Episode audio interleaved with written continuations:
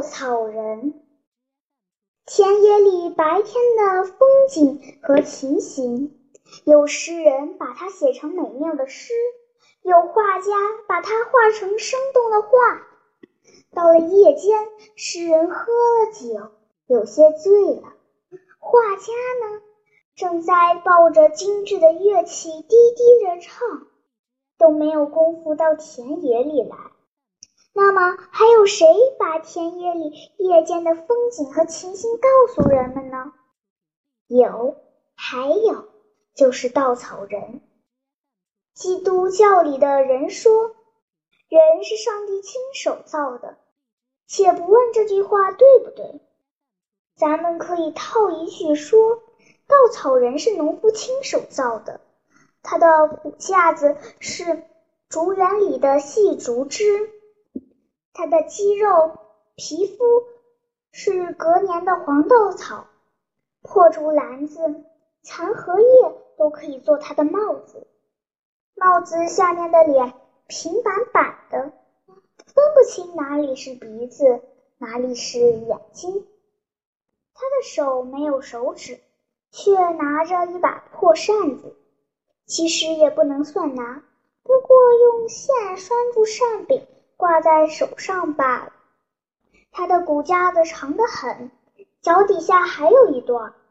农夫把这一段插在田地中间的泥土里，他就整天整夜站在那里。稻草人非常尽责任，就是拿牛跟他比，比他懒怠多了。有时躺在地上，抬头看看天。要是拿狗跟他比，狗比他顽皮多了，有时到处乱跑，累得主人四外去找寻。他从来不嫌烦，像牛那样躺着看天，也从来不贪玩，像狗那样到处乱跑。他安安静静地看着田地，手里的扇子轻轻摇动，赶走那些飞来的小雀。他们是来自清洁的倒水的。他不吃饭，也不睡觉，就是坐下来歇一歇也不肯，总是直挺挺的站在那里。这是当然的。田野里夜间的风景和情形，只有稻草人知道的最清楚，也知道的最多。他知道露水怎样凝在草叶上，露水的味道怎样香甜。他知道星星怎样眨眼，月亮怎样笑，他知道夜间的田野怎么样沉静，花草树木怎样酣睡，他知道小虫们怎样你找我，我找你，蝴蝶们怎样恋爱。总之，夜间的一切他都知道得清清楚楚。他就讲讲稻草人在夜间遇见的几件事儿。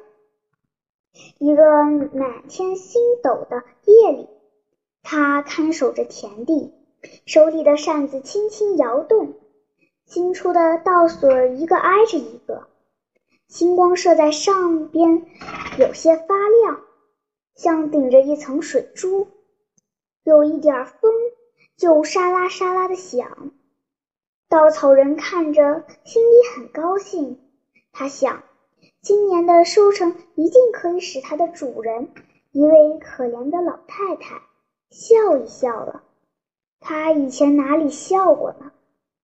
八九年前，她的丈夫死了，她想起来就哭，眼睛到现在还红着，而且成了老毛病，动不动就流泪。她只有一个儿子，娘两个。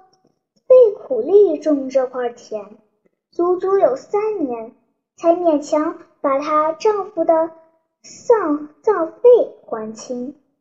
没想到儿子紧接着得了白喉，也死了。他当时昏过去了，后来就落了个心痛的毛病，常常犯。这回只剩他一个人了，老了没有力气。还得用力耕种，又挨了三年，总算把儿子的丧葬费也还清了。可是接着两年闹水，稻子都淹了，不是烂了，就是发了芽。他的眼泪流得更多了，眼睛受了伤，看东西模糊，稍微远一点就看不见。他的脸上满是皱纹，倒像个风干的橘子，哪里会露出笑容来呢？可是今年的稻子长得好，很壮实，雨水又不多，可是能丰收似的，所以稻草人替他高兴。想到收割的那一天，他看见收下的稻穗又大又饱满，这都是他自己的，总算没有白受累，脸上的皱纹一定会散开，露出安慰的满意的笑容吧。如果真有这一笑，稻草人看来，那就比星星、月亮的笑更可爱，更可珍贵。因为他爱他的主人。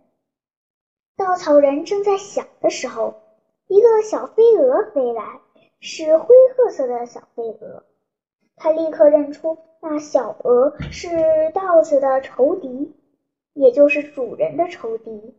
从它的植物想，从它对主人的感情想，都必须把那小鹅赶跑了才是。于是他手里的扇子摇动起来，可是扇子的风很有限，不能够叫小鹅害怕。那小鹅飞了一会儿，落在一片稻叶上，简直像不觉得稻草人在那里驱逐它似的。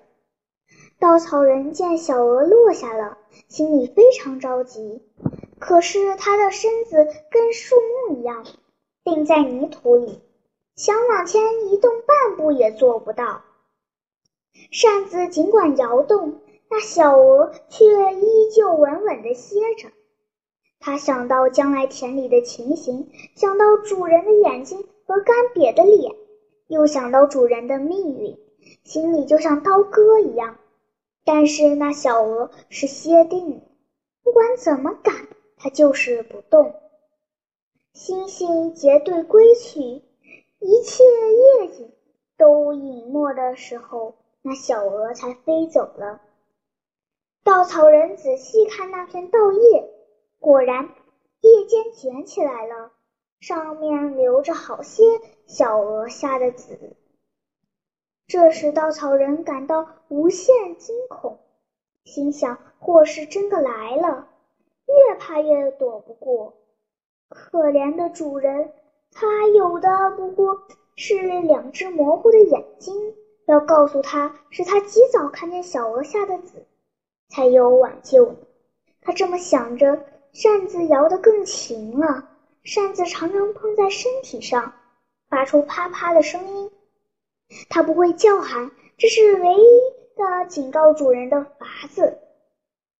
老妇人到田里来了，她弯着腰看看田里。的水正合适，不必再从河里车水进来。又看看他手中的稻子，全很壮实，摸摸骨髓，沉甸甸的。再看看那稻草人，帽子依旧戴得很正，扇子依旧拿在手里摇动着，发出啪啪的声音，并且依旧站得很好，直挺挺的。位置没有动，样子也跟以前一模一样。他看一切事情都很好，就走上田岸，预备回家去搓草绳。稻草人看见主人就要走了，急得不得了了，连忙摇动扇子，想靠着这急迫的声音把主人留住。这声音里仿佛说：“我的主人，你不要去呀。”你不要以为田里的一切事情都很好，天大的祸事已经在田里留下根苗了，一旦发作起来就要不可收拾。那时候你就要流干了眼泪，揉搓了心，趁着现在早扑灭还来得及。这就在这一棵上，你看这棵稻子的叶尖呀。他靠着扇子的声音反复的警告，可是老妇人哪里懂得，一步一步的走远了。她急得要命，还在使劲摇动扇子，直到主人的背影都望不见了，他才知道警告是无效了。除了稻草人以外，没有一个人为稻子发愁。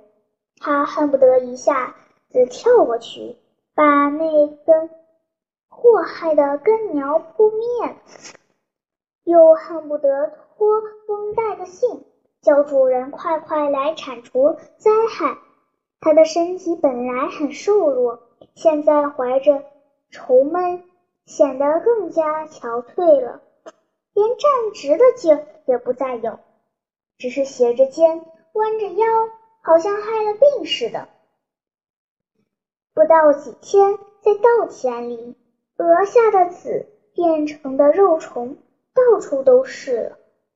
夜深人静的时候，稻草人听见它们咬嚼稻叶的声音，也看见它们越吃越馋的嘴脸。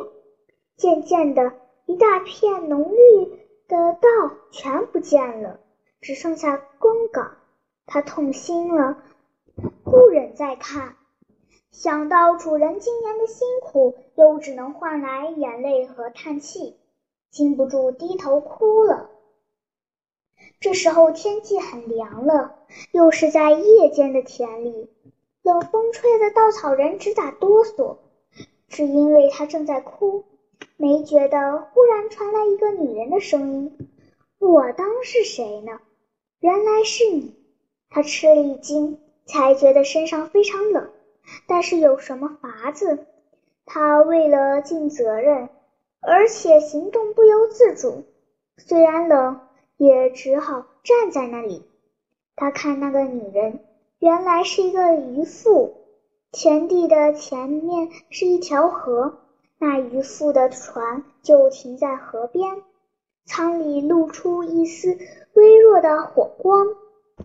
他那时正在把撑起的鱼罾放到河底，鱼罾沉下去，他坐在岸上，等过一会儿把它拉起来。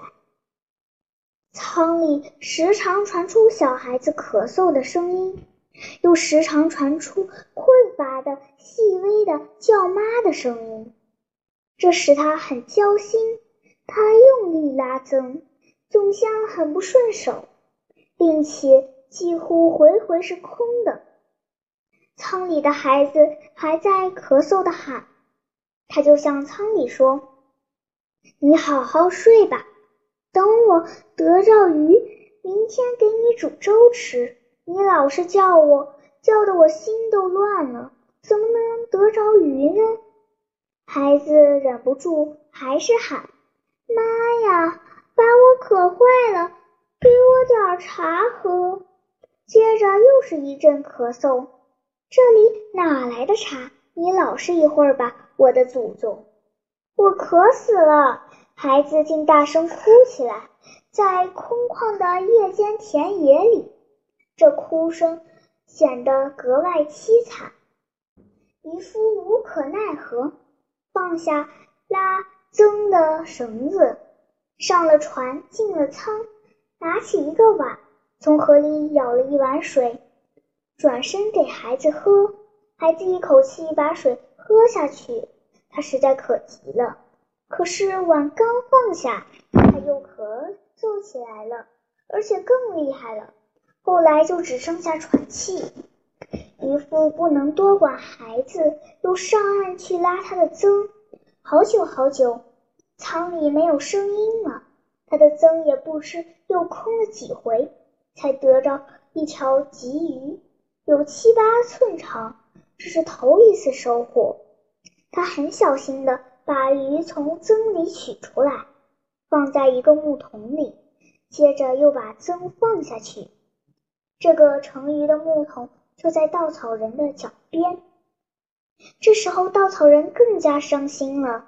他可怜那个病孩子，渴到那样。想喝一口茶都办不到，病到那样还不能跟母亲一起睡觉。